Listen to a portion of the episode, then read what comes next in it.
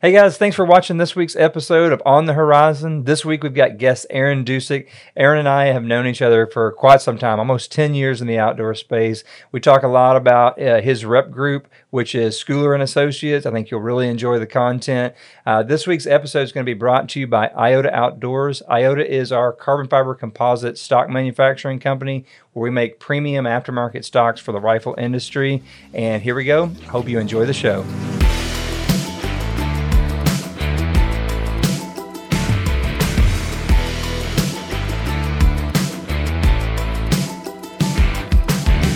Today we've got Aaron Dusek here, the El Duseco. Nice. Thank you. I appreciate you coming on and, and doing this with us. I know it's a little bit different here, and, and it's your first time at our new building. Absolutely. Yeah. Thanks for having me down. Um, very impressive. This is uh, vastly different uh, building and just operation than last time I saw it. It's been a few years back though too.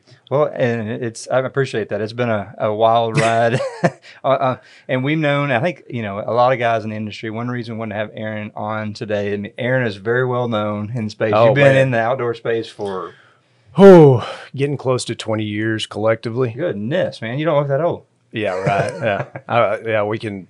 Thank you. So a lot of a lot of guys have probably used uh, other products and stuff that you've been involved with. You know, Aaron and I uh, we first met really at Bowtech Yeah. back in what have been? that had been like in the early 2000s. Yeah. so It's kind of know, a long time ago. so when you got what were you doing there at Truglo? Well, so it's funny because actually, not meeting you, but meeting Kat, which I'm sure is involved in this as well. Oh, yeah, but. Uh, so I met Kat at Bowtech uh, there at one of their Gander Mountain academies or colleges they used to do training. So it goes all the way back to when I was in retail Oh, at Gander. Uh, but then, you know, you fast forward a few years, and then I was at Truglo, and we were working with you guys on some OEM projects. Well, we always say it's it's an interesting industry because I feel like I work with the same thirty to thirty five people. It's just everybody gets shuffled around. Yeah, no one ever goes away. We get recycled. It's just good, yeah. That's a good uh, good way to good way to put it. Now on the Truglo side, though, uh, Mhm. is that is that well? You, you said you so getting in the industry, you really got in with Gander, which is the same place that I actually started. In It's funny space, we both have those uh, that gander background. which I guess it's not around anymore. no, no, not in the same capacity that it was. Obviously, it, I think it went through a couple of different acquisitions, and I don't know that they have any locations open anymore. Honestly, Yeah. And so now, and, and I want to talk about, you know, various different things. We get, we get asked a lot of times. And I think for me, I don't know for you, like growing up, Mhm. really, really wanted to be in the industry. And it was always like, how do you get in this space? And then, like, once you're in the space, you're kind of in the space, right? it's hard. It's hard to get out. hard- and, and it's like uh, hard to get out because, you know, it's got really good people, but at the same time, like, you get such a um, very specific knowledge set. Absolutely, yeah, I agree with that for sure. It's like my wife's always like, "What you, you know? You know this or know that about this gun?" And it's like uh, um, a whole bunch of random knowledge you can't use anywhere else, right? In any other industry, yeah. But so now you've, uh, and that's one reason I want to talk about. We've got we've got your gun here. I know you've been bugging me for quite a while on. Uh, on No, your- so we're, we'll present this to you as a rep of uh, rep of the last few years. oh, okay. So well, that's appreciated. Probably undeserved, but thank Uh, you. I don't know. So now you, you know, I know we're doing a 300 Win Mag. You'd call us wanting to do kind of a shorter platform rifle. Yep. Um, tell us a little bit about where you're going to be using this rifle. Well, so it's going to get its uh, unveiling on an actual hunt uh, this September in Alaska, um, going on my first moose hunt. That's awesome. Really excited about that. And this will be, I would assume, outside of range time, uh, that'll be the first hunt this gun goes Oh, on. that's awesome, man. yeah, I'm pretty So excited. have you been to Alaska before? Or? No, this will be actually be my first trip to Alaska as well. So I'm as excited just to go see Alaska as I am to go hunt a moose. What part are you going to? So my understanding is it's somewhere out of King Salmon. So Okay. we're gonna fly into Anchorage, then go to King Salmon, jump on an otter, and head somewhere out into the into the bush. So What uh, what time of year do you do that at? Uh, it'll be like mid mid to late September. Okay. So, So- it's so mosquito netting. Yeah, I think so. a lot of rain. I, I I really don't know what I'm getting into, Yeah. but uh, very excited about it. Man, we went. Uh, we, we took some friends and went. Oh, it's been like three or four years ago, and went caribou. Oh, and, nice. And it was incredible. And and we, we went through Anchorage and you know stopped and spent some time. The Cabela's in Anchorage was actually pretty Pretty impressive. impressive. Yeah. Um, but we did much later in the season. I didn't want to deal with the bugs and mosquitoes. Well, thanks for putting that thought in my mind, Derrick. Yeah. That's all I'm going to think may about you just now. may want to make sure that you're taking care of that. And we dealt with. I don't know if where you're going if they've talked about bears at all. We dealt with a lot of bears. Yeah, it's always on your mind. I think up there, it's going to be kind of a coastal hunt, so I'm sure we'll be uh, we'll have to be aware of the bear situation for sure. So Yeah, and, and, and uh, it's neat. We saw like muskox and all Yeah. those kind of deals too. Now you spend a lot of um, a lot of your hunting though is you grew up in Texas, right? yes, But most of your hunting is in Oklahoma. Well, yeah. So later in life, it was Oklahoma. Early on, uh, I grew up hunting in kind of central Texas in the Coleman area with my grandparents. Um, so it's it's interesting. One side of my family is more like we call in the industry granola and into the you know backpacking and camping, and then my mom's side is more the hunting and fishing. So I actually grew up hunting with my grandparents in central Texas, and What, then what part of Central Texas? around Coleman. Oh, okay. Yeah. yeah. Yeah. Yeah, so the Coleman area, um, man, my grandparents had a lease there for twenty plus years. So it was uh, you know what year or how old were you when you took your first animal? So, in our family, the rule was is you had to be a teenager. So at Okay. thirteen, um, we started. You know, we start. I started shooting a bow at probably around ten, and uh, we had to get proficient, obviously. And, and but we actually, my first animal was uh, at thirteen. Cool. Yeah. With, with a bow? Yes, Oh, dang. So you Yeah. shot an animal with a bow before? Oh my goodness. That's correct. Yes. That's impressive. Yeah, we uh, we did a lot of uh, archery hunting. My grandparents were really into archery, so um, it was funny. We used to get all their hand me down stuff, and it was interesting because I'm left eye dominant, but at that time it was more difficult to get like youth equipment. Oh yeah, so It's it's left-handed. Impossible. I, I've got a boy that's left eye dominant, and finding left-handed archery equipment is really difficult. So interestingly enough, my grandma's the other lefty in our family, so I always got grandma's Hand me down. hand me down bows. Yeah, yeah.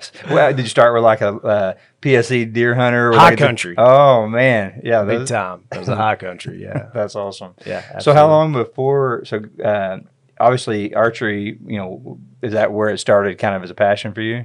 Yeah, I think so. Just the outdoors in general, but uh, quickly latched on to archery hunting and um, you know pursued pursued that for for many years. And then obviously as I got older and started having kids and and a career, um, there's just not as much time. Yeah. So kind of for the sake of efficiency, started moving more towards the the thunder stick, and uh, so I, so now I, I enjoy both. Um, but yeah, I still there's definitely a deep seated passion for the archery side. So of it. now you've got you've got a couple boys now, right? I do. Do they both hunt? Interestingly enough, uh, no. Uh, my oldest son is gone with me, and he enjoys outdoors. They like to fish. Yeah. Um, he just hasn't really gravitated to the hunting side of it. Yeah. Um, but it was a really cool experience this year. My youngest son, which just turned 15, so he was 14 at the time, uh, harvested his first uh, whitetail. That's Uh, awesome, man. Yeah, so at 14 years old, that was like you know you talk to all these guys now, and they're taking their kids out there when they're four and five, and That's my so fault. for no, it's, it's great, it's great. But like for me, that first experience of a dad and son, uh, he was 14 years old. That's so awesome, man. yeah, it really was. It was. was cool that on your place there in Oklahoma? It was, yeah. So it was a it was a neat story. Um, I'd taken him up there over Thanksgiving, and uh, we hunted pretty hard, you know, and we spent a lot of time in the blind. Ultimately, he didn't he didn't get a get a deer, so we went. Sometimes back. that's good. Sometimes that's the best way. It was. There, we spent, yeah. So he put his time in, and I was proud of him. Um, but we go back, and it was literally the first afternoon. I, I might have pulled him out of school a little early um, to get up there and hunt that afternoon. And uh, this deer we haven't seen, we hadn't seen on camera since October. Oh wow, Just happened to. He showed up, right place, right time. that's Um, awesome. Yeah, it was. It was a really cool experience. So what- in terms of you know the Coleman property where you hunted, and you've hunted Mhm. like with Truglo, y'all. I mean, you've done a lot of different. Yeah, we events. we used to entertain a lot of customers, you know, all over the country, Texas, the the Dakotas, uh, you know, Louisiana. But yeah, we've So like that all- Oklahoma place or, or area is somewhere that I personally not hunted at all. I'm assuming, you know, what what kind of terrain is. It's really not, you know, where we're at. It's it's interesting because we're kind of in a conservation, or we are in a conservation district. It's called the uh, I think it's the 11 Mile Prairie in Johnston County, and basically it's native Oklahoma prairie land. Like CRP type prairie land? Well, like- so my, my father-in-law operates. Uh, he runs cattle, so it would be CRP if, if, there, were, if there were cattle on it, uh, and maybe someday it will be CRP. Uh, but yeah, it's um, up on up on the prairie. It's just grassland. It's prairie Hmm. land. Um, bodark trees, uh, ditches. Um, you know, I've had people kind of compare it to Nebraska oh, interesting. or uh, but but it's it's also interesting because then you go just a couple miles down the dirt road and you're in a bottom in a river bottom. So, are you, are you blind, like uh, pop up blind archery or? Yeah, so we do we do a lot of we do a lot of blind hunting. There are there are enough trees that you can get in some of the you know some of the bodark thickets and stuff like that and get a tree stand up. Uh, but yeah, we do a lot of ground blind hunting there. Um, but again, you go down to the bottom, it's totally different. It's hardwoods and it's uh, you know there's woods everywhere and it's just like a river bottom like you'd expect, really thick and brushy. Um, so we it's funny because we didn't even hunt on the prairie for years because we just didn't Think it, to did, it anything didn't look It- deery. You yeah, know it yeah. just it didn't uh, so we focused most of our time down on the river bottom and uh, a friend of mine uh, Caleb Sutton he came up there and started looking at it and he's like man he goes this this is where it's at. So anyway we kind of started setting it up and uh, har- he he actually harvested 162 Jeez. inch deer this year with his bow. In the in the prairie country? yeah yeah Jeez. yeah Archery or gun? archery Wow. yeah Like, we're talking a lot about bows Well, on this still, no, I on mean, the we- Horizon but- But podcast. at the same time, we you know we both started in the archery space, right? You know, and and for a long time, it, it's kind of funny. I, I don't know if it's probably been oh geez, dude, it's probably been eight or nine years since I've like archery hunted, which feels really weird, right? I still yeah. I still like want to do it, and like, but at the same time.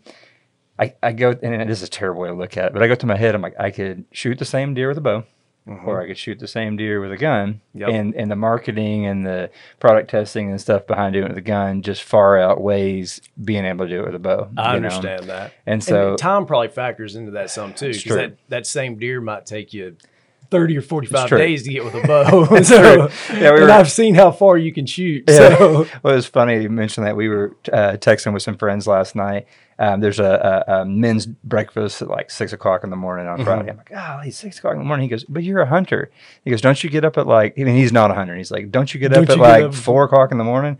And I text him back. I said, the efficient hunters don't. that's right. It's, Yeah. it's like right, right, right in at dawn. exactly just Yeah. rolling and and uh, but you know like i said the, the long range deal has been it's been fun and i to me i equate it a lot to like the, the um, tournament archery space so i got Yeah. really big into you know you tune this or select this arrow or you know you put a bubble level on the site and um, Probably went through five hundred different Oh, release yeah. aids. And, and so it's like uh, I, I think for guys who are really into archery, that the long range piece parallels really well because Yeah. a lot of it's a lot of gear centric stuff. Um, Yep. You know, where like I, I get that you know your traditional hundred yard, you know, three by nine scope stuff is not archery. I get that. sure, Um, but it's there is a weirdly similar play on the long range thing for me. I can see that. It's, it's more technical, and it does take you know more work and effort. Just like you got to practice that bow, you got to be out there practicing your craft behind the trigger. Yeah, too, the always so. hardest thing about the gun piece is you don't get the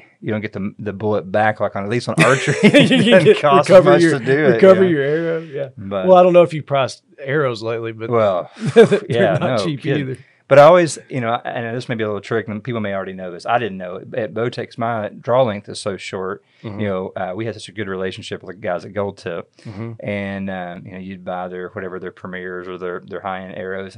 And a guy who used to work there stopped me and said, "Why are you spending the money on the higher dollar arrows? Just buy the the cheaper ones and cut off both ends. Your draw length's so Yeah. short it won't matter." Matter.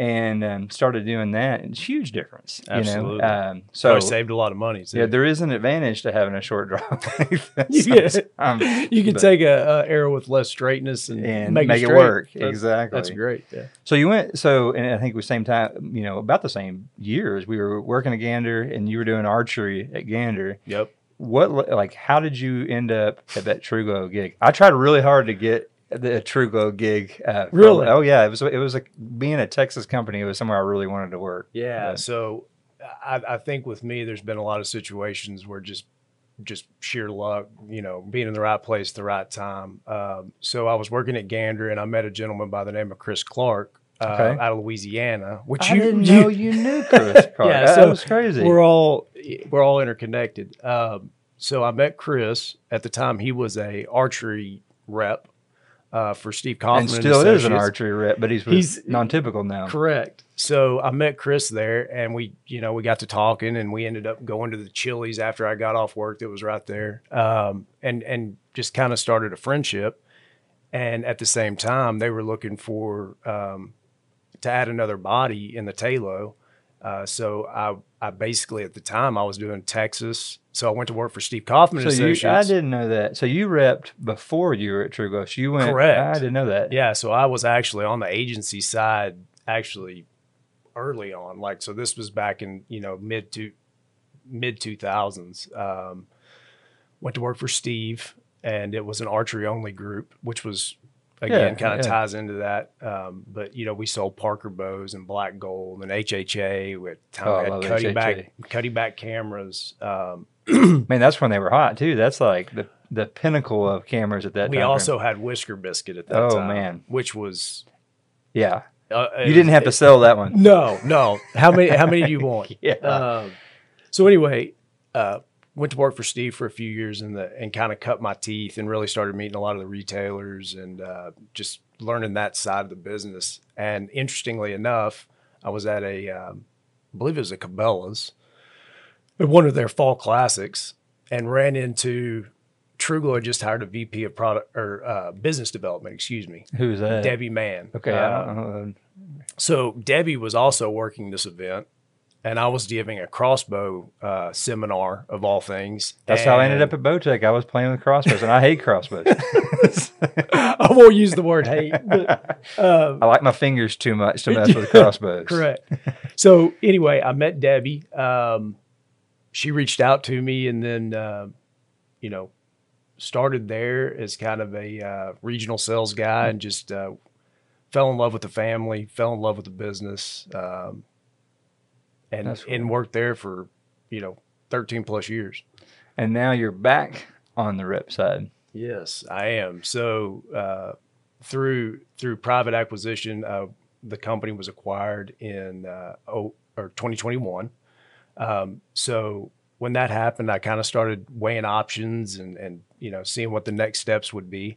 And obviously, being in the industry, you meet a lot of people Yeah. and you got a lot of relationships. Um, ultimately, you know, I wanted a new challenge and to do something a little different. I've always enjoyed kind of building and growing Yeah. companies. Um, so uh, Kevin Robertson with uh, Schooler Associates, I worked with him. He actually represented some of our product lines at Truglo. I didn't Uh, know that. Yeah, yeah. So he they actually represented Rival Arms for us. Didn't know that. Yeah, because they were a little more um, versed in the firearm side of the business, to where Outtech was Yeah. more focused on the archery. So pause for for those guys who are using rival gear. Mhm. That was basically a brand that you personally started. Yeah, so it was a collaboration between, um, you know, there was a few of us there at Truglo, and we really wanted to start building uh, a product made in the United States. Uh, and we saw an opportunity, you know, the the AR market kind of fix it, build it yourself thing. It exploded, and and you started to see the same transition with the Glock pistols.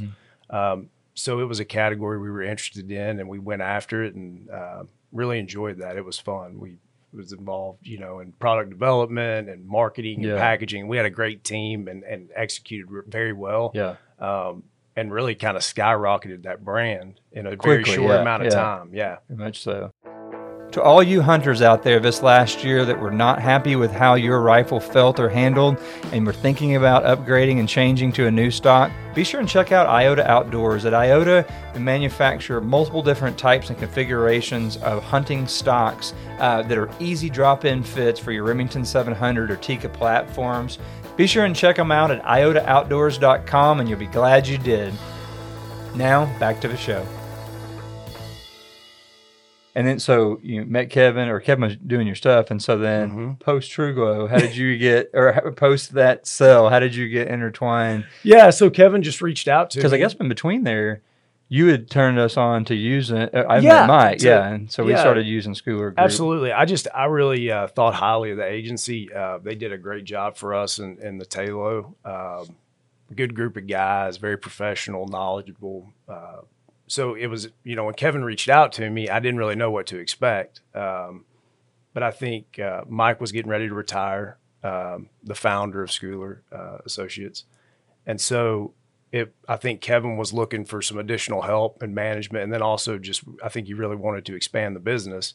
Um, so bringing me on was, you know, just adding horsepower to the team, uh, Yeah. new relationships, those types of things. Um, so yeah, that's kind of how that happened. So how's it been going back to being on the rep side?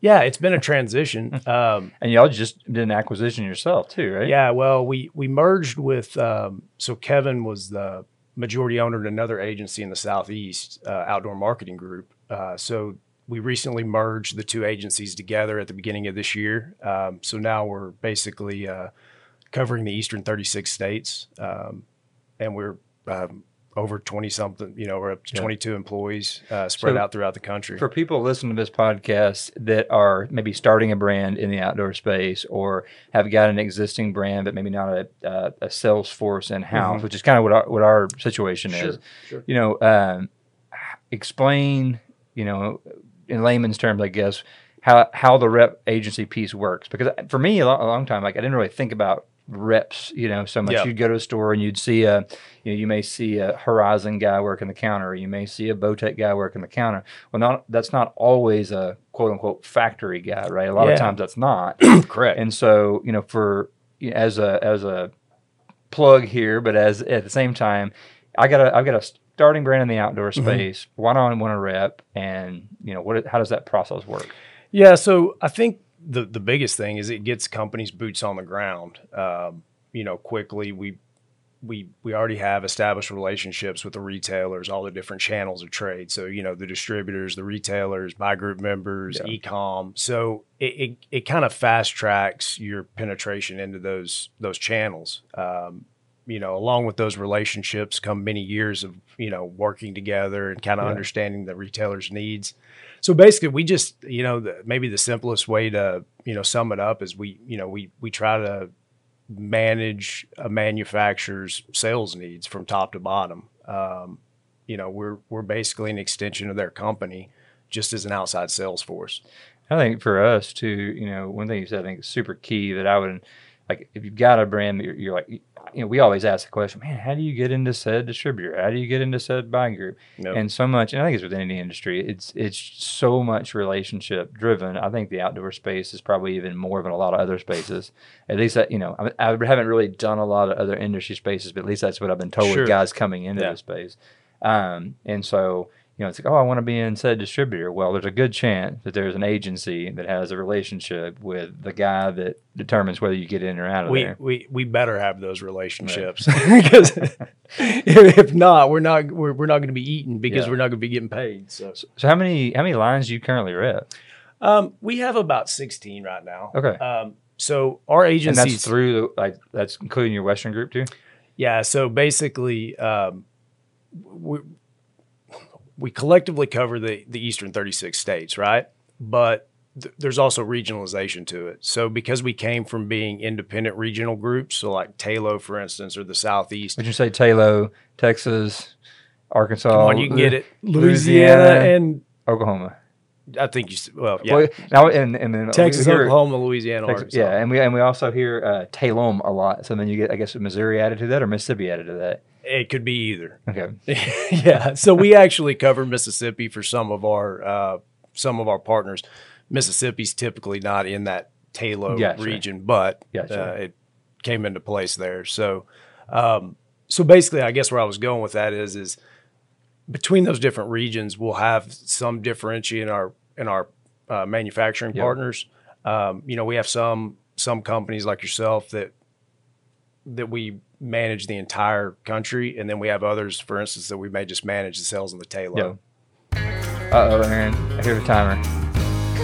What do you got for me So here? here's what we here's what we got. and, and you know you know how much the uh, uh, uh, 22 Creedmoor means to us, right? It- and yes, that's, I that's do. a, a caliber that we really pioneered and put a lot of effort into it. So on our On the Horizon podcast, at the 22 minute mark, we're going to go into our 22 question lightning round. 22 right? So questions? 22 Creedmoor, 22 questions, speed round, right? Okay. All right. And So so I have 22 seconds to you answer. got you got a short amount of time, but Okay. 22 seconds would have been would have been appropriate, right? Correct. so here we go. What's your favorite animal to hunt? Whitetail, Whitetail. Favorite caliber? 300 Win Mag. Okay, okay. uh, what is your favorite uh, favorite load, whether it be um, factory or um, hand loads? Hornady.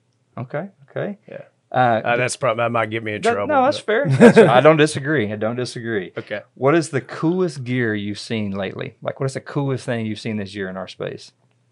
Oh man, that's tough. Um, a lot of cool products. I, I'm going to say something maybe I'm most impressed with right now is the Kuiu uh, clothing. Oh yeah, That's that's been a game changer for me.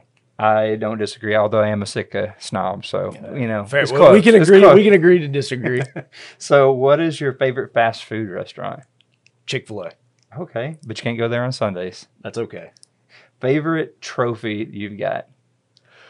Ooh, um, it would have to be a nine point uh, whitetail that I shot in South Texas. Um, I wish he would have been an eight point, but he did have a kicker. He had a split. Uh, he scored right over 170. Holy so I'm. I'm kind of a eight point freak. Uh, Yeah. So again, he's not technically an eight, but So you didn't like break that off to make him an eight point? no, no. I thought about it, but I left him. I left him with what he grew. That's a big nine point. What beach or mountains? Oh, mountains. Okay, um, Euro mount or shoulder mount?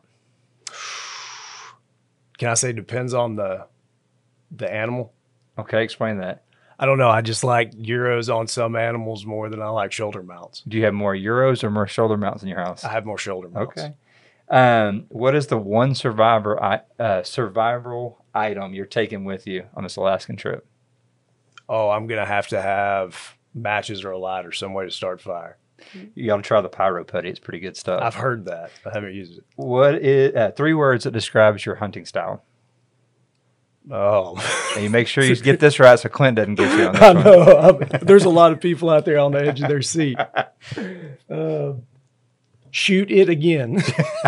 I love it. I love it. Uh, favorite camo pattern?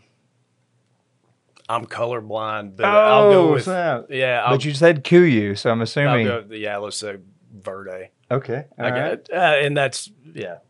Okay. Favorite sports team to watch? Oh, the Cowboys. Okay. Oh, you've had some rough goes at it. It's been a few years, but it's okay. What's the one thing that's in your hunting pack that doesn't belong there? Mm, that doesn't belong there. Man. Probably a loud water bottle. Oh, I hear you. I opened mine the other day to go on a coyote hunt, and I had many cans of like uh, Mountain Dew and wrappers in all these pockets. I'm like, why is this even in here? I've been lugging this around like a for pack no rat reason. got into it. yeah, exactly. Spotting scope or binos? Binos. Okay. Rangefinder in the binos or rangefinder separate? That's an ex. That's an old. That's an extra question. Yeah, I, if I could afford the rangefinder in the binos, I'd go that route. But for the time being, just the Carrying them both. Carrying, carrying them both. Yeah. What's your favorite hunting snack? Hmm. Beef jerky. Like which which style? The Oh, Oh. well, it's got to be the thin, dry Okay, jerky. okay. It's got to be. Uh, hard times is one that comes to mind. I don't think I've had that. I'll have to You try need that. to one. try it. Yep. Solo or guided hunts?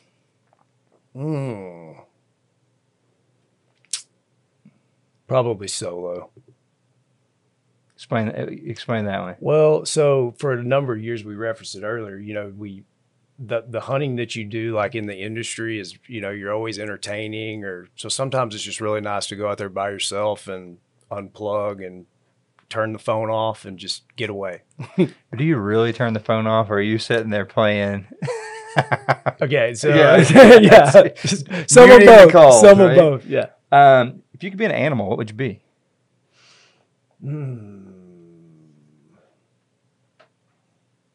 Be some kind of a bird. Okay, Maybe able to fly like a hawk. love it. yeah. Uh, favorite wild game dish? Oh, uh, Probably, honestly, just something real basic like a good grilled backstrap, Okay. venison backstrap, Don't put anything special on it.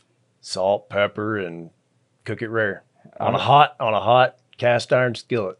So I'm. I love the cast iron piece. We've gotten to where though I like to mix a little cream cheese, put it on top of it. Makes Yeah, it really yeah. good. There's there's all kinds of ways you can dress it up. So what's the last book you've read?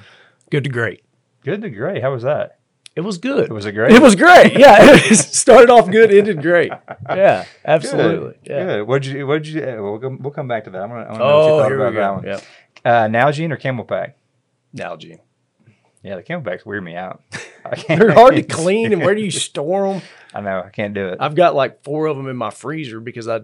I'm you just worried use about them as ice packs for your cooler. Yeah, you just fill them up with water and leave them in there. Yeah, Love it. Yeah. Have you shot the 22 Creedmoor? I have. And that will follow up our 22 questions and a lightning round. But so tell me about it. When when I think we shot the 22 Creedmoor at the range last year. We did, yeah. So that was the first time that I'd shot it like in the field, like actually hunting, and I got to watch you and Caleb put on a clinic out there, um, which was which was interesting for me because you know I've I've never really been around the long range, Yeah. uh, you know, or from a hunting standpoint. Obviously, we talked about a lot of archery, so Yeah. very up close and personal, and then the rifle stuff, you know, never over like two, maybe Yeah. maybe three hundred yards, and So what'd you think about that particular round? it was impressive. I guess would be the word that comes to mind. Uh, Yeah, I mean, it was, I thought it was really funny. Um, and I went back and I've got them on my phone. We may have to drop them into the podcast. yeah, to see. some of those videos. when, when we get there and Caleb's like, well, what, what gun are we using? I'm like, 22 Creedmoor. He's like, oh, really? Did you bring anything else? You know? And I think the first animal, uh, we had a doe at like 410 and then he ended up shooting that, that buck Melt, with it. melted. It just melts them. It's incredible. Yeah. And super, super low recoil. So Yeah, and just quiet. It was uh, again. We both left there just like, wow, this thing is the real deal. I tell you, it- it's been it's been cool for us, and they obviously they stock them, Mm-hmm. um, and and we've seen it was been really neat. We were on the Twenty Two Creedmoor Facebook page. Mhm. Um, Austin and I were talking. We got a, a, a I saw a message or a thread come through there, and they're you know obviously we sell them a Sports South, and then we have no idea where they go, which is so weird to us being a custom gun group. We know you know intr- Everybo- intricately everybody who Yeah. picked every part until really this last. I mean, really that's kind of when we started going Sure, with Sports South. absolutely. Yep. And uh, so there's a guy on there, and he's like, "Hey, here's a picture of Sports Alley. What do you guys think about this gun?" And there are probably 15 or 20 different people that jumped on there that have them, and it'd be like, "Well, here's my, you know, here's my deer at 590, and here's my cow Wow. at 400." And so it was, uh, it was really cool, uh, especially with it happening kind of this week coming in. It was just sort of a loop around. I'm like, man, from Caleb shooting that deer to, you know, it's been maybe 15, 16 months Yeah. later Yeah. um, to seeing people on the interweb, you know, using them is kind of fun. So There's kind of getting to be a kind of a, a, a following, isn't there? it's interesting, man. And uh, we're we're seeing um, about hundred to 150 people a week, you know, get, adding to that 22 Creedmoor Facebook group. So it's it's kind of fun to see and Grow. um, and something that you know that, that's really passionate uh, to us, and we plan on putting a, a lot of effort towards uh, towards this year. So it's been it's been fun.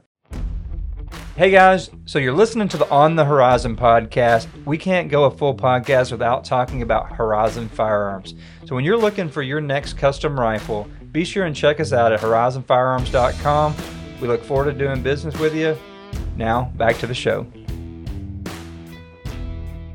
So, kind of going back to what we were, you know, talking about earlier before the 22 minute speed round. that threw me totally off track. That's good. That's what it's supposed to. We get we get a, we get another start. I mean, what are you what are you seeing right now in the industry? You know, we talk about 22 Creedmoor. We talk about, um, you know, we're, we're kind of coming off of a giant roller coaster in the market. Yeah. What are, Absolutely. you, what are you seeing out there? You know, I think that there's, um, I think that through COVID, um, obviously a lot of the retailers and manufacturers, that was obviously a challenging time for not just our industry, Yeah. but you know, just the the world in general. Um, you know, coming out of that, there were obviously there was a lot of people that got introduced to the outdoors. Um, you know, whether it was just to get out of their house, you know, uh, go fishing for the first time since they were kids. You know, um, so we saw this big influx of, you know, new customers, if you will. They kind of Yeah, what they say they were like? I'm forgetting millions of new gun owners. It's it's a tremendous amount, and I apologize. I don't have the number Yeah. off the top of my head, but yeah, it was a it was a tremendous amount of entrance into the space. Um, so you know, as we've seen before, you know, the demand just skyrocketed, and um, And we normally get a you know a, a very wavy cycle with election cycles, and you know, yeah, but this was this was something it was different. yeah it was like a perfect storm um, you know it was interesting because when when the covid market started i was still on the manufacturing side and was Mm. still at Truglo. Um, and so you know it went from really a lot of apprehension and and and fear and concern um, you know about keeping our employees on staff to Yeah. all of a sudden our warehouse is empty and Which y'all got a big warehouse. we did at the time. Yeah. Yeah. it was a big warehouse and it was, you know, it was empty and then there was, you know, supply chain issues. And so it, it, it created a lot of different um, dynamics and challenges, uh, you know, during that time frame. You know, looking at it now, I think that, you know, the, the hangover that we're experiencing maybe is just from That's the, a good way to put it. it, it is a I haven't heard bit, it, haven't heard it coined that way, but that's a great way to describe yeah, that. there's just I think there's just a lot of inventory in the marketplace right now at retail, um, at the manufacturer level, just kind of all the way through. Now, we are starting to see that shift a little bit. It seems like we're starting to see turns in categories that had really stopped uh, Mhm. just because of the amount of inventory in the market. Um, so yeah, it's. Uh, I think people are still participating. I think you know. I think our industry's healthy right now. Um, it's just I think we got to think about all those new people we brought in, how to keep them engaged Yeah. now and keep them interested in the you know in the the firearm space and you know either recreational shooting or self defense or you know hunting, whatever that path or avenue may be. Um, you know, I think it is important for us to try to keep those people That's engaged. a good point.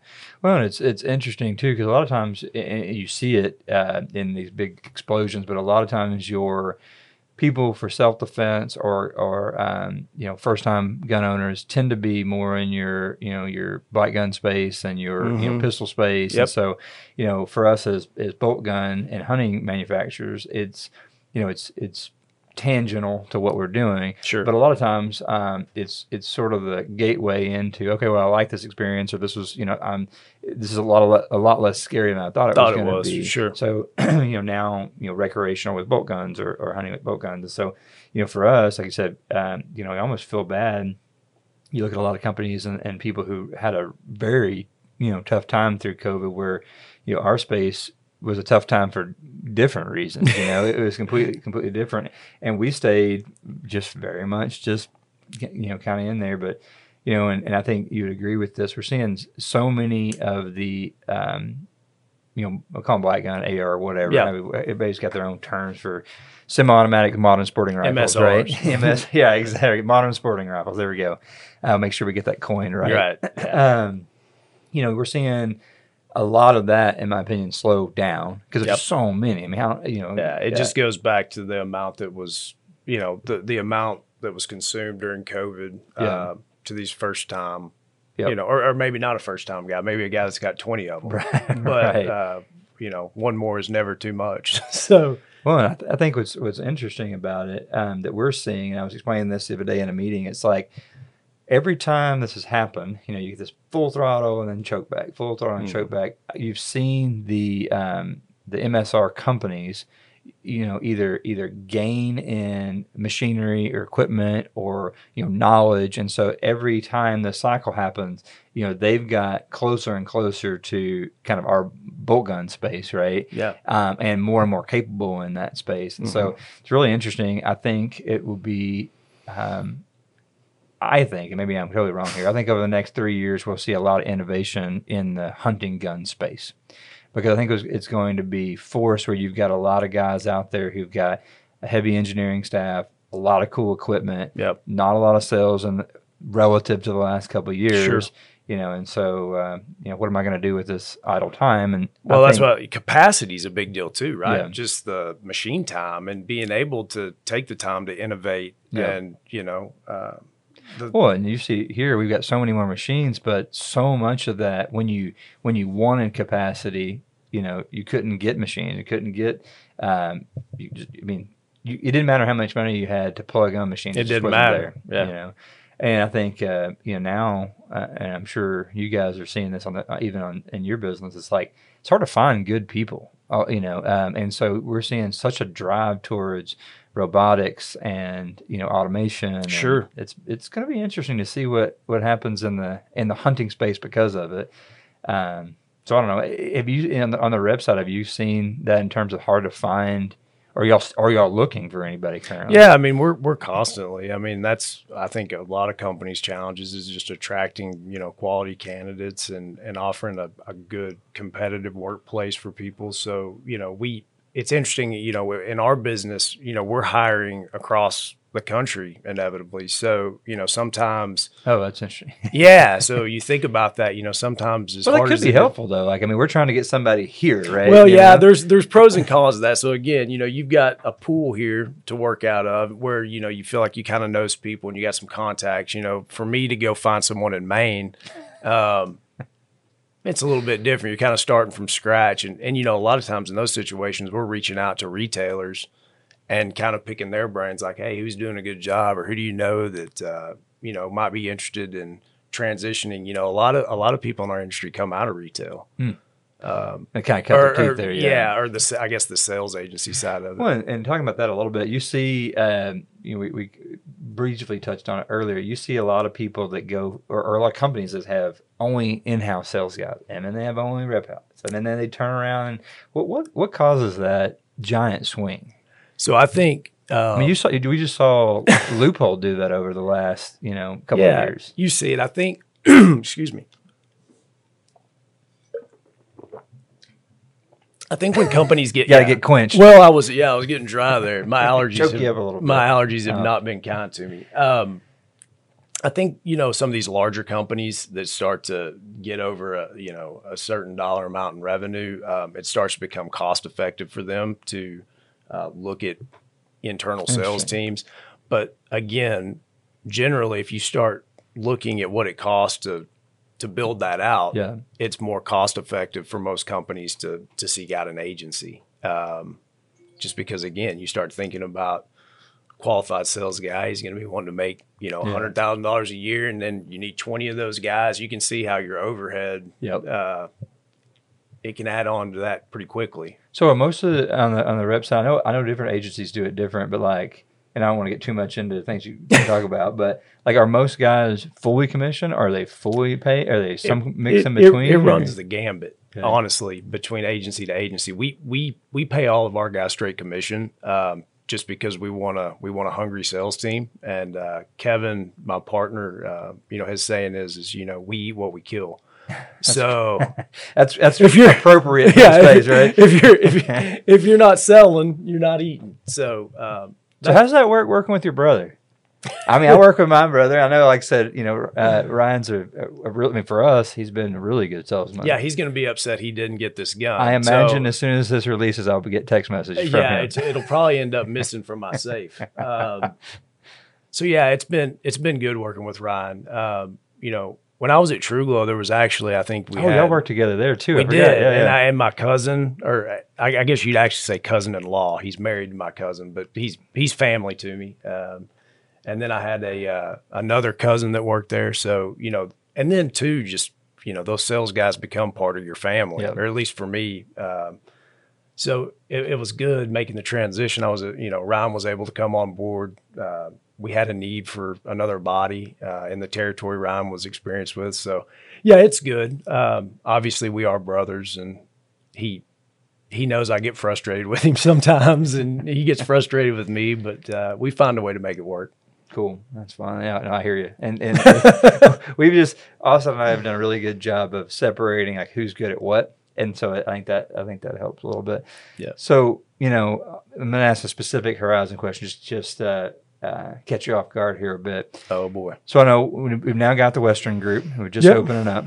So as people are, you know, if there's people listening to this that are in the West, and when we consider the West, um, we've not, as as Horizon outside of Sports South, really done a lot from, you know, Texas West. sure, You yeah, know, uh, to be- absolutely. To be, to be fair, we've done, you know, a good amount in the southeast. Yep. Um, and so, you know, these dealers, uh, we saw it to the buy groups uh, a little bit. Dealers that are are starting to see some of these, especially 20, 22 Creedmoor, that seems to be where people are finding us. Sure. Um, when you're finding those through Sports South and you've got a shop in the West, what's the best way for for those guys that get a hold of it of you? A lot of times Sure. they're coming to us and we're giving to you.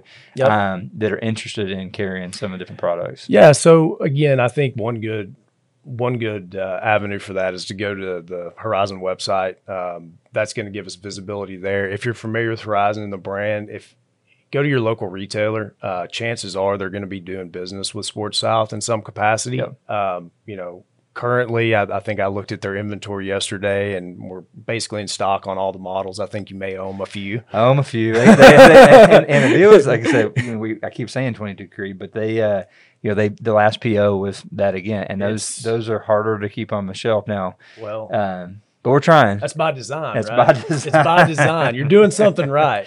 I hear you. So again, you know, just speaking to the the folks in the West, you know, uh, go to that local retailer, talk to them. Um, after that, you know, I'll, if they don't have it in stock, they'll contact me. Um, you know, we can point you in the direction of your local rep. Even um, Yeah. they can help facilitate with that. So really, I think a, a really good place to start until you start to see more of a dealer footprint in the West is just go to the Horizon website and uh, you know give them a little bit of information, and we'll take And- it from there. And we'd love to have some, like I said, selfishly, I'd like to have some Wyoming. Of course, that's the hardest thing about the West, though. There's so much ground between shop to shop, right? And and and I get that. I, you know, you feel for some, well, a couple different things. Like uh, you feel for the guys like in the Montana and Idaho where they're like, "Hey, I want a gun," but man, the closest guy is like six hours away. you Yeah. know? Yeah, and that's that's tough, uh, especially in our space when you can't ship a product in such an e-com world directly to Correct. to do 'em.